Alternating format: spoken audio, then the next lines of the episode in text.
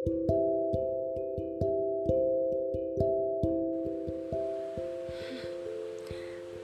lama ya nggak podcast. Kemarin-kemarin lagi nggak mood banget buat podcast. Tapi saya sudah menyiapkan banyak cerita yang kutulis.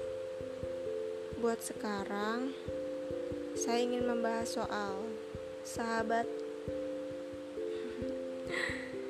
Kalian pernah nggak sih sahabatan sama lawan jenis?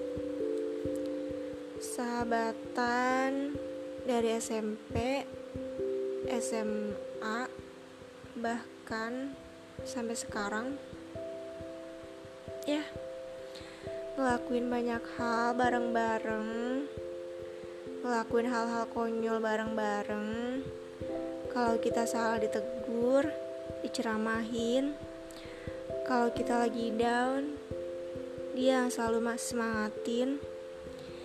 Dia yang selalu ada buat kita dia yang paling tahu segala hal tentang kita.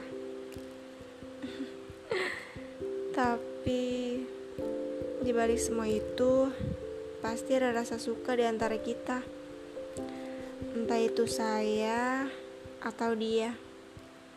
Gak mungkin laki-laki dan perempuan sahabat.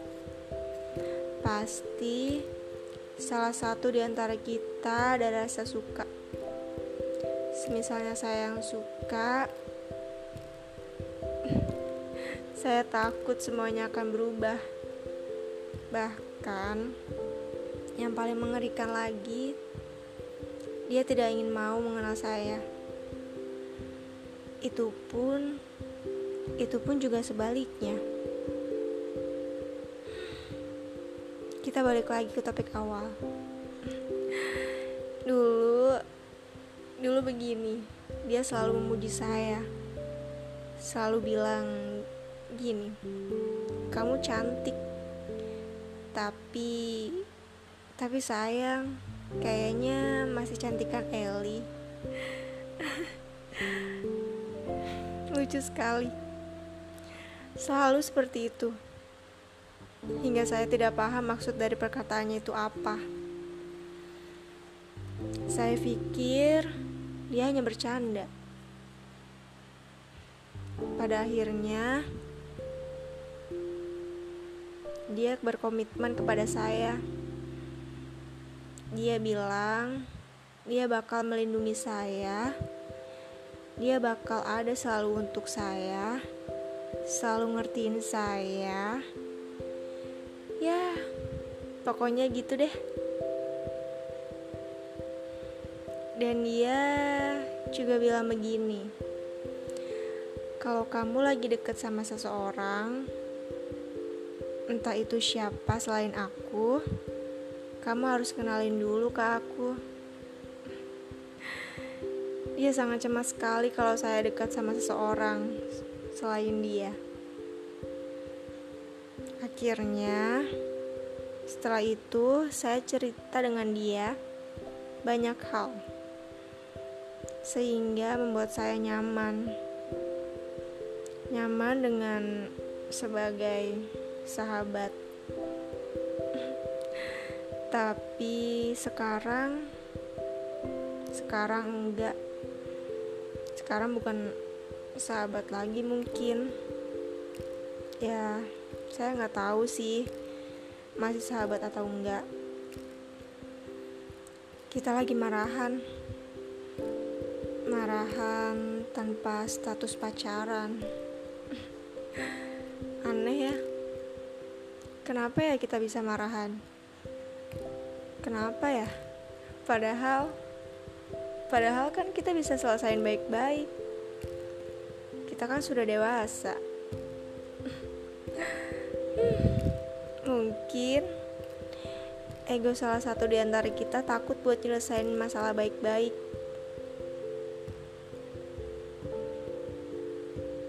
Ngomong-ngomong masalah, ada puisi Pasa Pardi yang pernah saya baca judulnya pada suatu malam. Begini baitnya saya ingat. Barangkali hidup adalah doa yang panjang dan sunyi adalah minuman keras. Dan bait itu adalah obat ketika hidup rasanya hidup saya lagi berantakan. Kayaknya mau dirapiin itu bingung banget harus mulai dari mana. Akhirnya dan pada akhirnya saya dan dia hilang komunikasi tanpa arah. Pecah tanpa rasanya ingin utuh lagi. ya udahlah, mau gimana lagi? Saya selalu mendoakan dia yang terbaik. Semoga dia selalu bahagia dengan pilihannya. Semoga dia tidak menyesal dengan semuanya. Kalaupun suatu nanti Tuhan menggerakkan hatinya untuk berbicara lagi dengan saya, saya tidak akan membencinya. Justru saya sangat senang. Saya bersyukur sekali. Saya bersyukur sekali bisa utuh lagi, meski cuma sahabat.